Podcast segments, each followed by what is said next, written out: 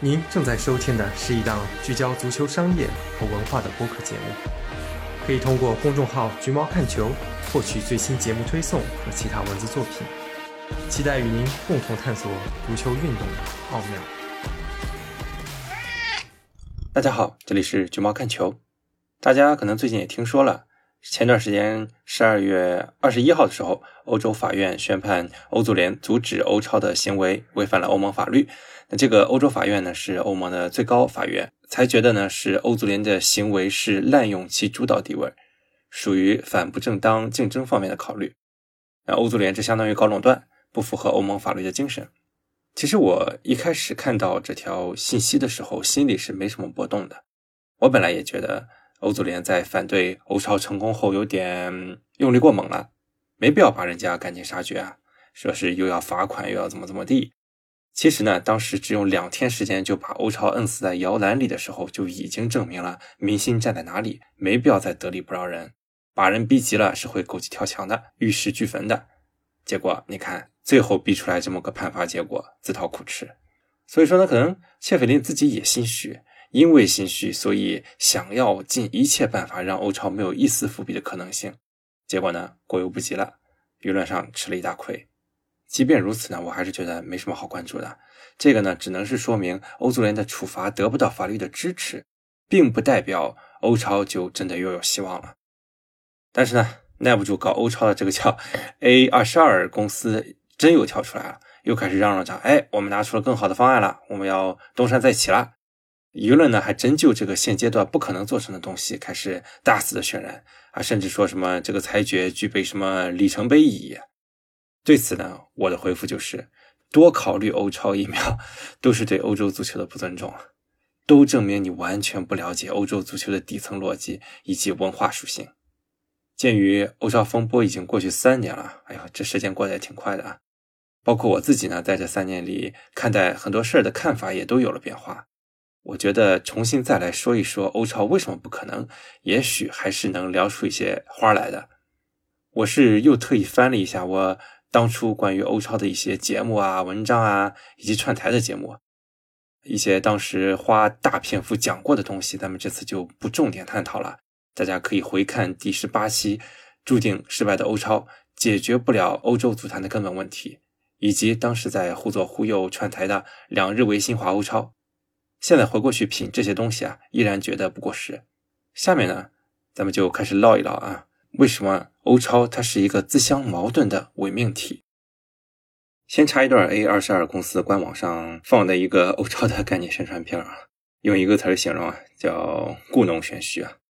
宣传片的名字叫 Go Post，球门柱啊，这这名字我也不知道啥意思啊。呃，内容呢，首先声效上是一段纯音乐啊，呃，大家可能看不到画面啊，我就把纯音乐放进来，让大家体会一下这个感觉啊。其实画面看不看，我觉得也无所谓啊。跟大家描述一下画面，就是各种虚幻的场景啊，反正就不真实的场景，放了一分钟，然后最后啊，屏幕上写了个字儿：“Football you dream of”，你梦想的足球，哎，The Super League，咱也不知道它啥意思啊，也没看出多激动人心，多有吸引力啊，这真的是跟欧超第一次出那个宣传片有一拼，大家感受一下吧。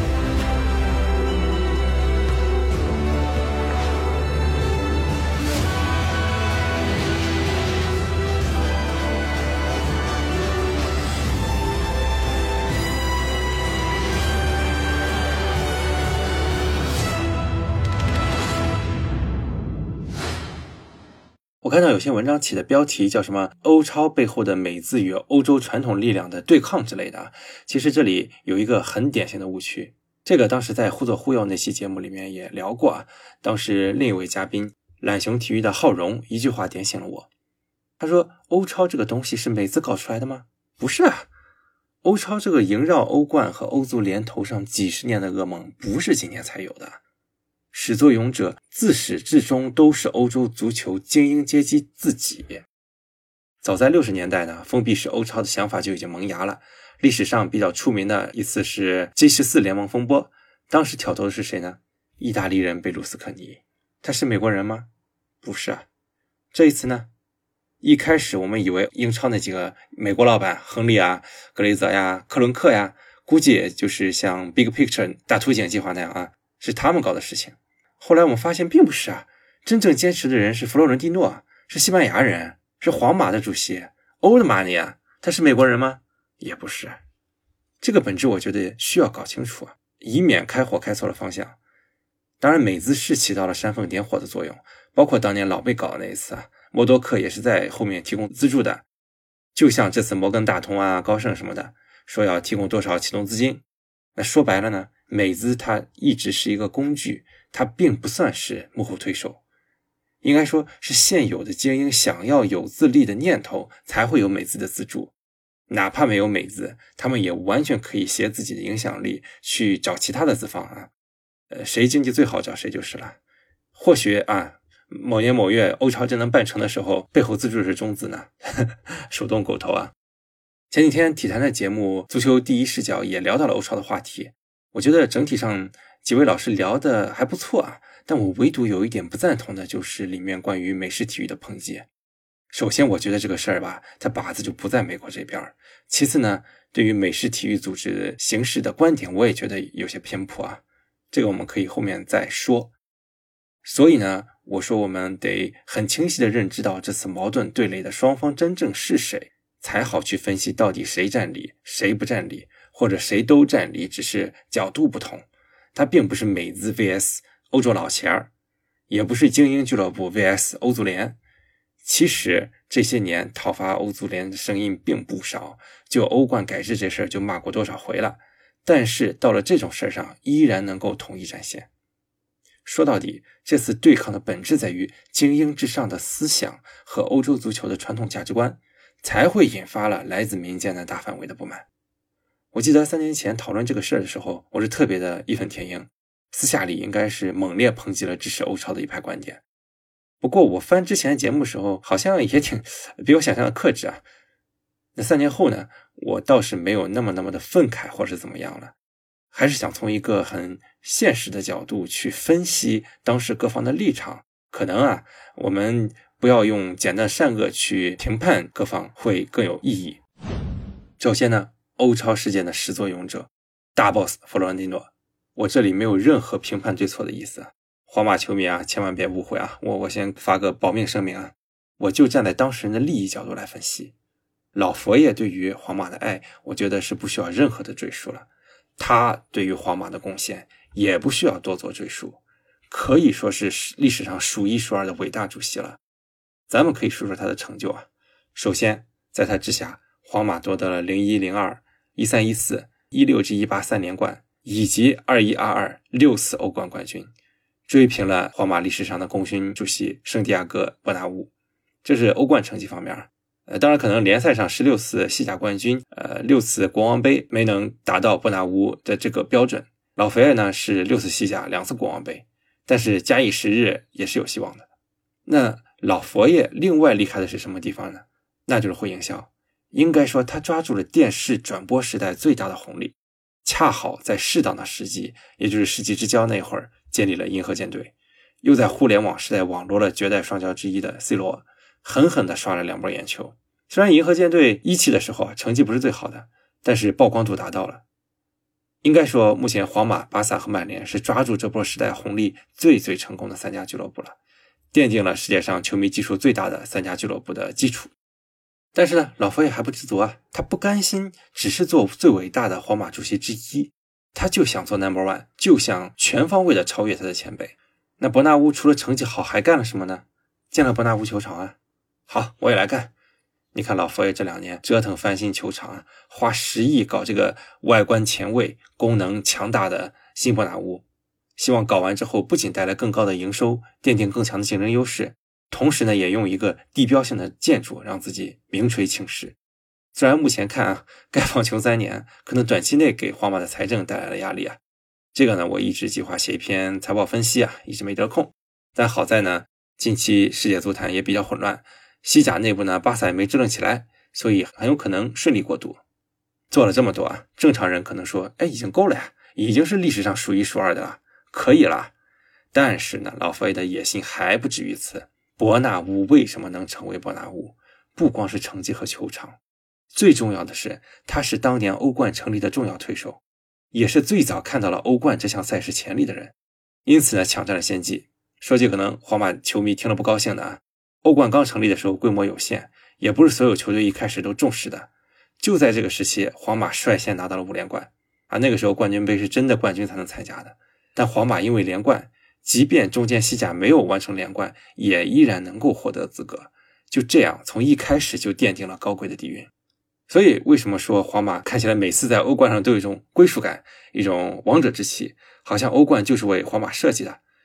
因为它确实一开始某种意义上就是为皇马量身定制的。所以，你说伯纳乌这个功劳大不大？讲到这儿，大家应该就知道了为什么老佛爷这么执着于创立欧超。当然，我这么讲可能会有朋友说：“哎，你这把老佛爷想太自私了。”呃，的确啊，咱们哪怕不从这个角度揣测，就创立欧超这件事儿来讲。老佛爷的个人抱负和皇马的长久昌盛是利益一致的。虽然皇马近十年拿到了一半的欧冠冠军，但疫情以来，我们可以深刻的感受到皇马的危机感。目前英超一家独大已经是既成事实了。虽然不是每一家每年都能在营收上超过皇马，但整体上 Big Six 已经是接近了皇马的档次，并且英超的领先优势还在持续扩大。按照最新的转播合同合计啊。英超未来每年能够拿到的转播收入是三十九亿欧元，几乎是第二名西甲二十亿欧元的两倍。尽管西甲又断层领先于十三亿的德甲和十亿的意甲，但是没用啊，人家的目标是第一联赛。而且就涨幅来看，英超最新合同的涨幅是百分之十六，高于西甲的涨幅百分之十一，更不用提那三个比上一份合同还有下降的联赛了。就这，你怎么跟英超的顶级豪门打呀？眼瞅着曼城这联赛好、爸爸也好的球队拿了三冠王。你是老佛爷，你心里也嘀咕：未来皇马能拿什么压过他们呢？以前无论皇马是巅峰还是落魄，对顶级球星的吸引力从来都不用说。结果所谓的新双骄姆巴佩被困在巴黎来不了，哈兰德去了曼城。这件事我相信对老佛爷的冲击也很大，砸钱都砸不过人家了，老子就没吃过这种屈。好在今年新时代的第三集贝林厄姆来了，也确实打帅了，稍微弥补了一点儿。但皇马整体阵容的更新换代仍然是大问题，所以皇马和老佛爷急需重置游戏规则，就像当年把大家拉到欧冠里一样，他需要创立一个新的赛事，让大家按照有利于自己的规则玩，那不就是欧超了吗？为什么说欧超能够巩固皇马对欧洲足坛的统治呢？我们要回到三年前最初那一版欧超协议里面看，大家应该还记得，当时规定的是十五个铁帽子王，当然，呃，拜仁和巴黎门鸟他们。另外五个是开放的，这十五个铁帽子王里面也是分三六九等的。最早的启动资金，皇马和巴萨是分到最多的。除了第一档的分成之外，还有一部分的额外补贴。然后就是曼城、拜仁、巴黎这些啊。如果是拜仁和巴黎加入的话，马竞、米兰双雄和多特是最低档的。而且关起门来之后，更严格的工资帽、投入帽也会给相继安上。看到了吗？安排的明明白白的。而且，如果当时那一版欧超能成型，随着欧超的逐渐昌盛，国内赛事的重要性将逐渐弱化。如果能做到这一点，那么英超独大的影响也会被削弱。那么皇马所担心的事情也将被解决，而且他们向非欧超球队挖人也变得更加容易。还有一个很重要的点，一大笔启动资金对于目前的皇马是很解渴的呀。毕竟这两年为了建房子勒紧了裤腰带。如果这个时候启动资金解了燃眉之急，等新球场全面投入运营，产生收入，那就无缝衔接了，完美啊！这个算盘是打挺好的，也非常可以理解。站在皇马角度，我也只是这么干。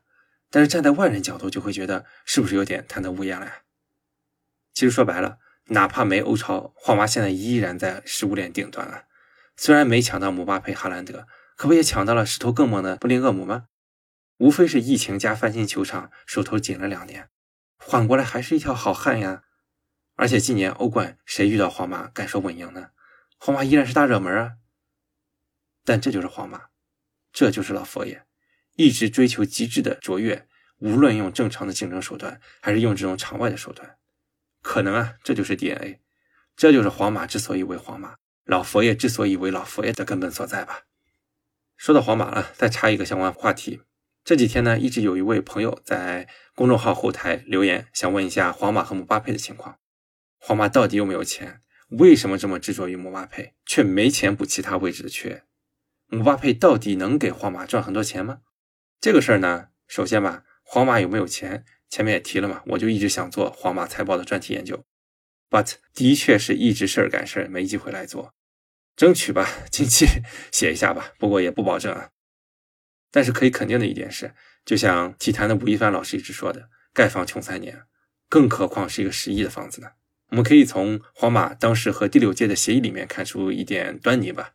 那个合同呢，相当于是变相融资款，代价呢是出售未来的球场经营权益，换取的呢是现在的资金。其实本质上和皇马那个杠杆也没有区别。那这说明什么？钱不够用了呗。我们都知道，伯纳乌翻新项目的预算是一亿加再加，超出了原本的估计。原本皇马是跟银行达成了八个亿的长期融资额度，但是后期预算增加之后，目前光球场相关的债务就已经超过十亿了。而且目前还有消息说，皇马还要再融三个多亿。而按照原来的融资计划，从本赛季开始，皇马还要每赛季归还三千四百万的本息。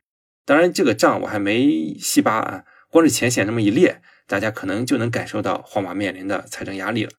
所以，皇马追求姆巴佩，也只是等人家合同到期免签，不可能甩给大巴黎几个亿强挖啊！这不，最新消息说，皇马这次给姆巴佩提供的合同还不如之前那次给的，跟大巴黎更是差了几倍，没法比。那皇马只能依靠事业上、竞技上的吸引力去招揽人家了。再说回为什么老佛爷对姆巴佩情有独钟？你真要直接算经济账，那么当年 C 罗加盟尤文、梅西加盟大巴黎的时候，这笔账其实都算过了，肯定是划不过来的。什么卖球衣、卖广告就把钱挣了，都是狗屁，我都懒得辟谣了。其实关键在于巨星有没有帮助球队成绩更上一层楼。如果尤文、大巴黎拿了欧冠，那这账从竞技到经济就划得来了，欧冠奖金拿的更多，球队商业价值提升，荣誉簿上呢再添一笔。但很遗憾啊，这两笔转会都没有达到预期，那么只能说两笔转会都不能说成功。但是皇马是不是真的一定需要姆巴佩呢？这是一个很值得玩味的事儿。老佛爷为什么从一早就追求他？很简单啊，因为姆巴佩就是现在公认的最顶级的两三个球星之一，巨星配银河战舰。天作之合，没有谁比姆巴佩更适合当下一代银河战舰的领军人物了。目前的班底配上姆巴佩，哎，说不定欧冠又能拿几个了。从商业上来讲，我们不能说皇马没有姆巴佩，商业价值会掉很多。但有了姆巴佩，皇马肯定会如虎添翼。所以老佛爷还一直对姆巴佩的到来抱有期待，哪怕是被人放了鸽子，无数美林格甚至都放出狠话，呃，说天天盼着姆巴佩和巴黎出丑啊。老佛爷呢，还是在认真追求他，甚至呢，把他当做最重要的，也是唯一的一员目标。可是这种追求又不再像以前那么毫无保留了。从预算角度，你已经一个亿砸在贝林厄姆上了，而且人家确实上位很快，迅速就成了新的领军人物和大杀器。欧冠小组赛顺风顺水，西甲也带领跑，人家也有理由说，是我需要你姆巴佩，还是你姆巴佩需要我呢？当然，如果能免签来姆巴佩，自然是最好的。姆巴佩加贝林厄姆，再加上维尼修斯这些青年才俊，皇马依然会屹立在欧洲最顶级的水平。如果姆巴佩真的不来也没关系啊，到时候把预算腾到其他位置，补一下短板，那也是很好的。相信这也是很多美林格的真实愿望。而且我们前面说老佛爷的危机感，其实老佛爷对市场行情是很敏锐的。早在 C 罗还在的时候，他就已经意识到皇马的财力不再像以前那样想买谁就买谁，那时候就开始给未来去铺路了。大家可以回想一下，一七年的时候就签下了维尼修斯，之后是罗德里戈、雷尼尔等等。当时的行情看的话，这些彩票价格可都不便宜啊。维尼修斯和罗德里戈是四千五百万，雷尼尔是三千万。对于这些十六七岁还没登陆欧洲的小妖来说，可都不便宜啊。你当然可以说老佛爷是为了避免错过下一个内马尔，但我觉得老佛爷是看清楚了，想要再挖掘下一个 C 罗啊、莫德里奇啊、克罗斯啊。你想等他们在英超、德甲踢出来再买，已经不可能了。你只能在更早的源头发掘下一个 C 罗，下一个莫德里奇。虽然给人练级确实需要费时间，维尼修斯和罗德里克都花了很长时间，那雷尼尔直接就没刮出来。但现在看，维尼修斯得转一点五亿身价，罗德里格一亿身价，啊，虽然还没成为 C 罗、梅西这种顶级的顶级啊，也已经是绝对物超所值了。更何况俩人的年龄距离巅峰还有很大的升值潜力呢。再包括两个法国后腰，八千万的楚阿梅尼和三千一百万的卡马文加，也都是二十出头就给招揽来了。可以说，老佛爷目前是走上了一条精准刮彩票的路线。不管他是主动选择还是被迫的，我不跟你英超或者哪儿的土豪队硬碰硬，我照样有办法保持竞争力，只不过就是暂时腥味淡一点罢了。再回到刚才提到的问题啊，是皇马需要姆巴佩，还是姆巴佩需要皇马呢？我想。这就是老佛爷给出合同降价的底气。当年银河一期的时候，我们说是齐达内加帕文的模式。现在的皇马可能是贝林厄姆加维尼修斯，一个确定性几乎百分之百的彩票和一个刮出一半的彩票。而且从理智上来讲，虽然现在的皇马成绩可以，但也不是没有隐患的。莫德里奇啊、克罗斯这些老将还没有被替代，也不好替代。姆巴佩预算省下来，说不定真的能干很多事儿。塞翁失马。焉知非福呢？你看，大家别觉得我前面像是在说皇马背地里搞阴谋，什么在黑人家，这段是不是又吹人家了？其实都是在陈述客观的事实啊。这个世界呢，其实没有那么多的善恶，更多是立场和思考的角度。我个人反对皇马在推动欧超时候的精英主义，和我赞赏老佛爷对于俱乐部的经营是没有矛盾的。一码归一码啊，相信逻辑感正常的人都能理解啊。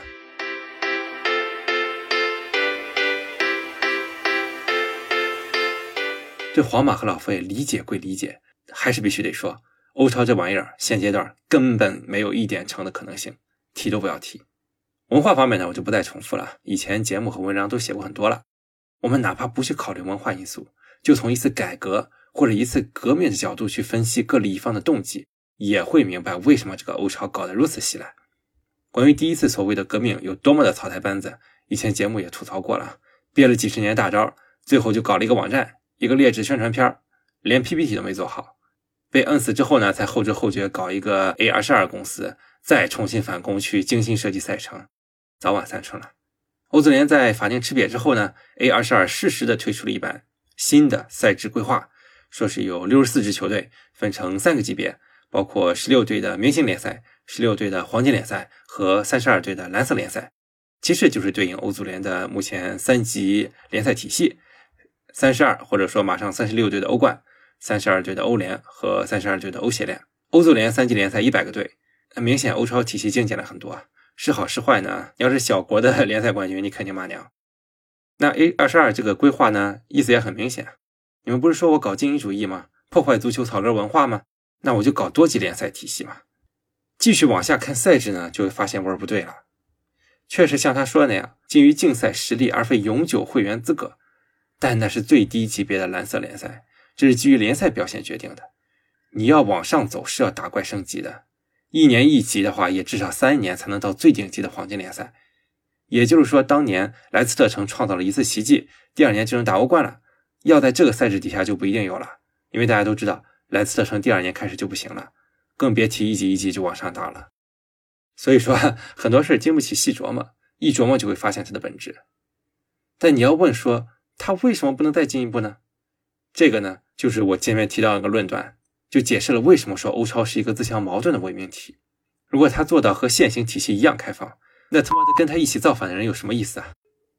我记得当时欧超刚出来的时候，我就拿阿森纳举例子。当时的阿森纳还不是现在这个夺冠热门啊。对当时的阿森纳来说，跟着皇马混搞欧超是有好处的。以当时的情况，从联赛拿欧冠资格是不好拿的。但跟着搞了欧超，当了铁帽子王，那就不一样了。我当时文章里面还挺不厚道，说了一句啊，阿森纳式的豪门可能是最佳赢家。当然，此一时彼一时了。要放今年的话，可能就是换成切尔西式的豪门成最大赢家了。那么，即便放在现在的赛制下，类似定位的所谓豪门依然是有好处的。我只要一开始进了黄金联赛，那我至少能混一两年呢。在联赛成绩没起色的情况下，那我们前面也说了。长期看，草根球队想颠覆这些豪门的统治是没有什么希望的。这两层缓冲一隔，足以保证那些豪门的尊贵地位了。这个呢，是你忽悠其他人跟你一起闹革命的根源啊！人家能从你打破又重新建立的秩序里面讨到好处，人家才会傻乎乎的跟你玩呀。当然，A 二十二还加了一句啊，在联赛元年，俱乐部将根据透明、以成绩为基础的指标进行选择。但是呢，又说的含糊其辞。你用上赛季的表现决定，也叫以成绩为基础；以五年、十年、二十年的表现看，也叫以成绩为基础。那差异可就大了。相信大家也都明白了，本质上欧超只有用有利于精英俱乐部的相对封闭的体系作为卖点，才能忽悠得动一帮人一起闹革命。失去了封闭性，那欧超就失去了它的用户，胜算又在哪儿呢？那么，已知任何形式的封闭性都会在欧洲被骂得狗血淋头。欧超想要搞成，只能一步步的做得更加开放。但你真的搞成跟欧冠一样开放了，那么问题又来了：我凭啥跟你玩呀？图你皇马冠军拿得多，我有机会吗？还是图你老佛爷长得帅啊？这就是悖论所在。你要赢他，你就要做出差异化，但你的差异点呢又不被接受，这事儿怎么可能成得了呢？坦白说，我觉得什么英超啊、意大利足协啊那些对参与欧超球队的处罚措施都没有必要，还嫌你气量太小。这种不成气候的东西，你搞得那么紧张干嘛？反而就像欧足联一样，弄自己很心虚。当然我知道，现在在社会上有一种风潮啊，当然也不是现在了，可能人类自古以来就有一种倾向性，那就是反权威、自由圣党主义。我相信也有一部分人是觉得欧足联和国际足联都是腐败的黑帮，尽管这些其实都是 蠢的不能再蠢的民间机构啊。但我不听，我不听，只要你是管事儿的，你就是权威，你就是腐败，你就是低效，看你干啥都不顺眼，这就是很多人的心态。实际上呢，恕我直言。中国人反欧足联呀，反特瓦斯啊，八成呢也是因为自己支持的豪门被人家 K 了，心里天生就反感。那么对于这些人来说，即便赛制是相同的，换一个机构搞也是有意义的。对于这部分人呢，我只能说 too young, too simple, sometimes naive。为什么欧超被摁死的这么彻底？除了我们讲的文化因素，其实还有一层因素，很多人可能不太能考虑得到，那就是欧足联、国际足联。在足球世界的天生合法性，我们要知道啊，全世界的足球不只有职业足球，任何职业足球都是建立在草根足球往上一步一步的建构起来的。一个国家不只有足球联赛，还有国家队，还有青少年赛事体系。我们现在都知道了，像英超这种成熟的体系，它是所谓管办分离的，职业联赛交给职业联盟。其他国家队、青少年赛事、草根足球这些比起来偏公益性质的东西，都是足协职能范围。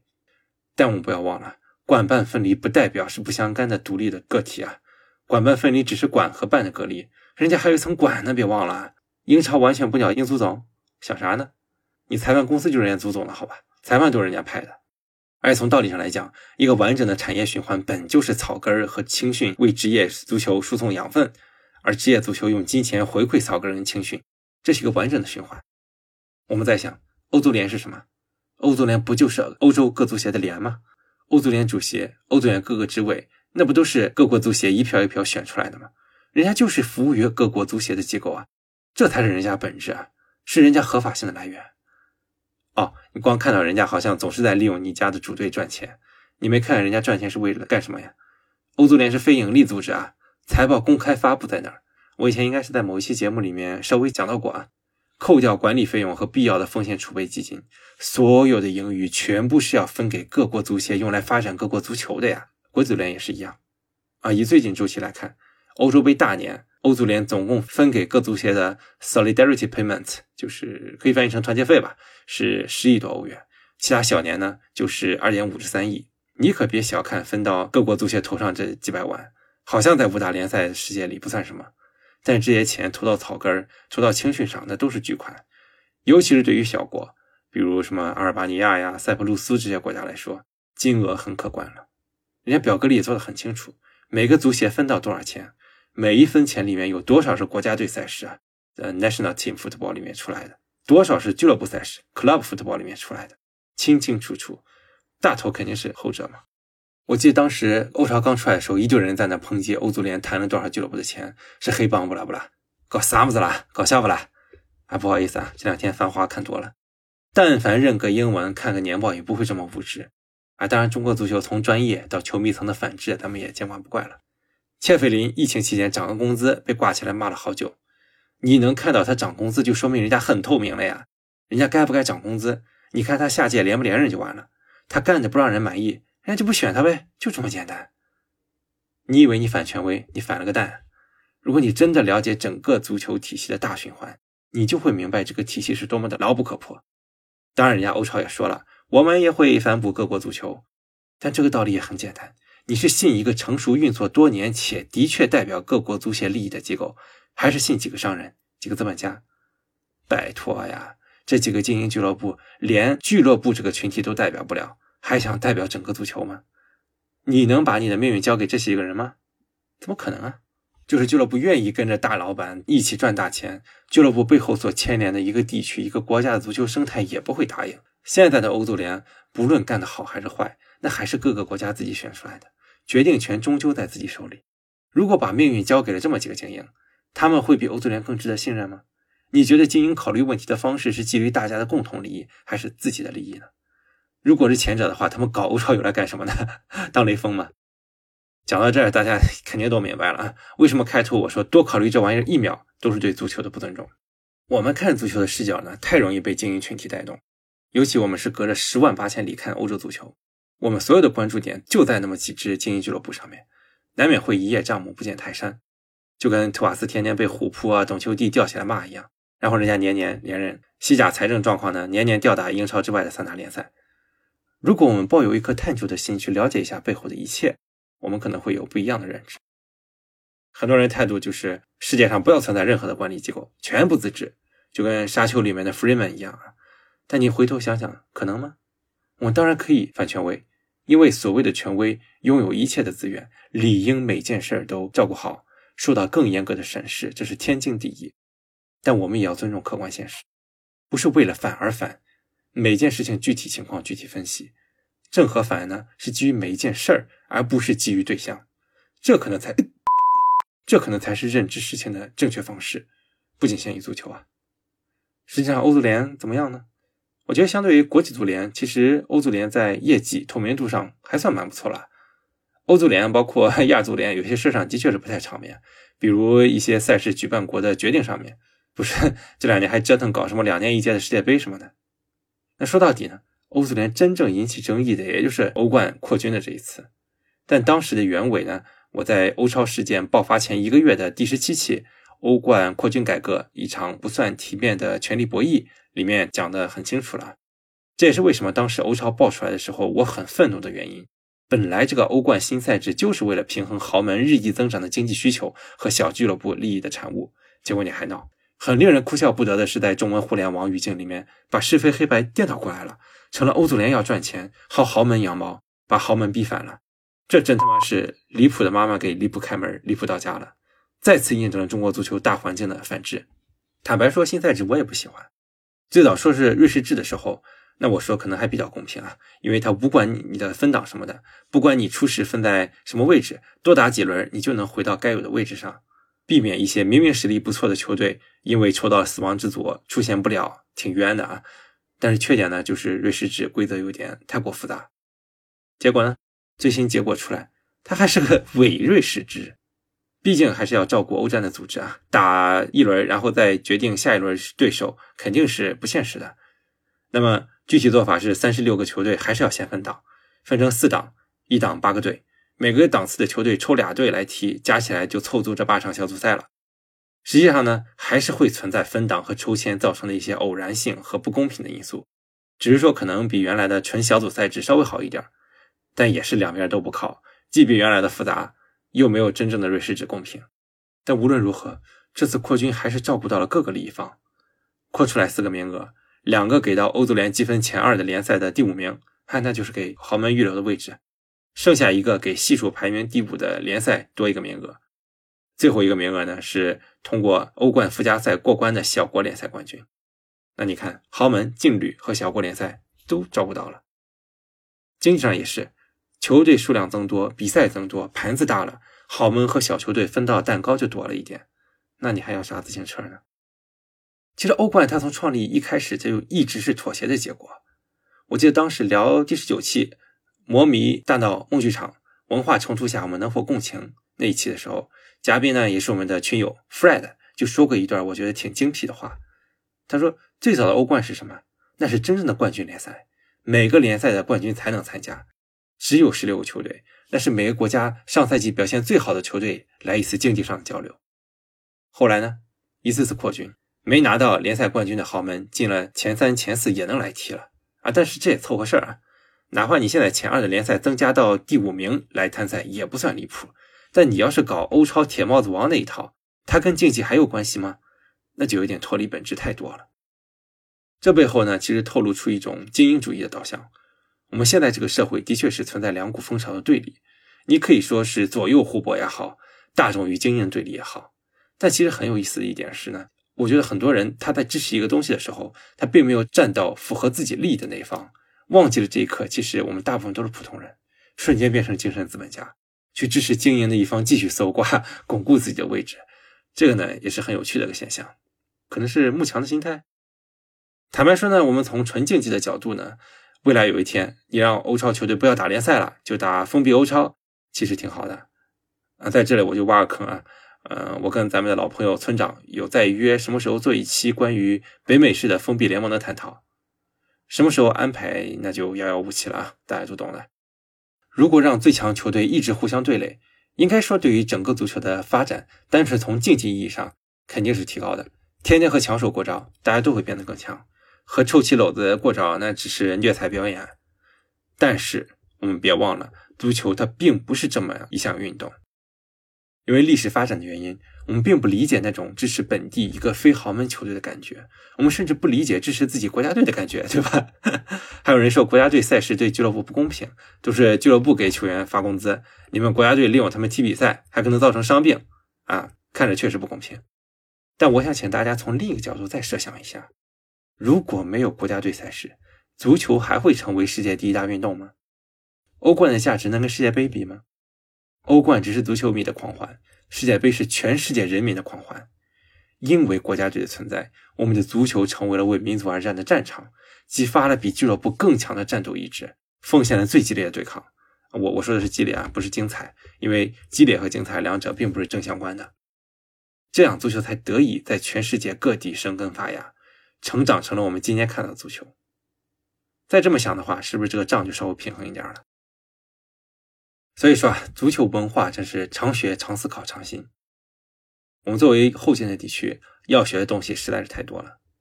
我们远距离接触到足球，真的只是皮毛而已啊！这句话我应该说过 好多次了。我们值得体验原汁原味的足球，也希望我们能早点体验到。好了，今天又水了这么久啊！本来以为这个冷饭炒不出什么东西来，结果越炒越兴奋，越聊越多，也算一期内容比较充实的节目了。最近用来写东西啊、讲东西啊、研究东西的时间真的挺少的，更多呢还是通过公众号图片消息的方式跟大家播报一些足球财经方面的资讯啊，或者个人的遐想啊。喜不喜欢的啊，凑合着看吧。哎，我发现好像有时候图片消息比长文的阅读量还高啊！大家似乎好像还是更喜欢看短内容。嗯，最近呢又在追《繁花》啊，本就不多的业余时间又雪上加霜了，能抽出时间跟大家电波相见，确实很开心。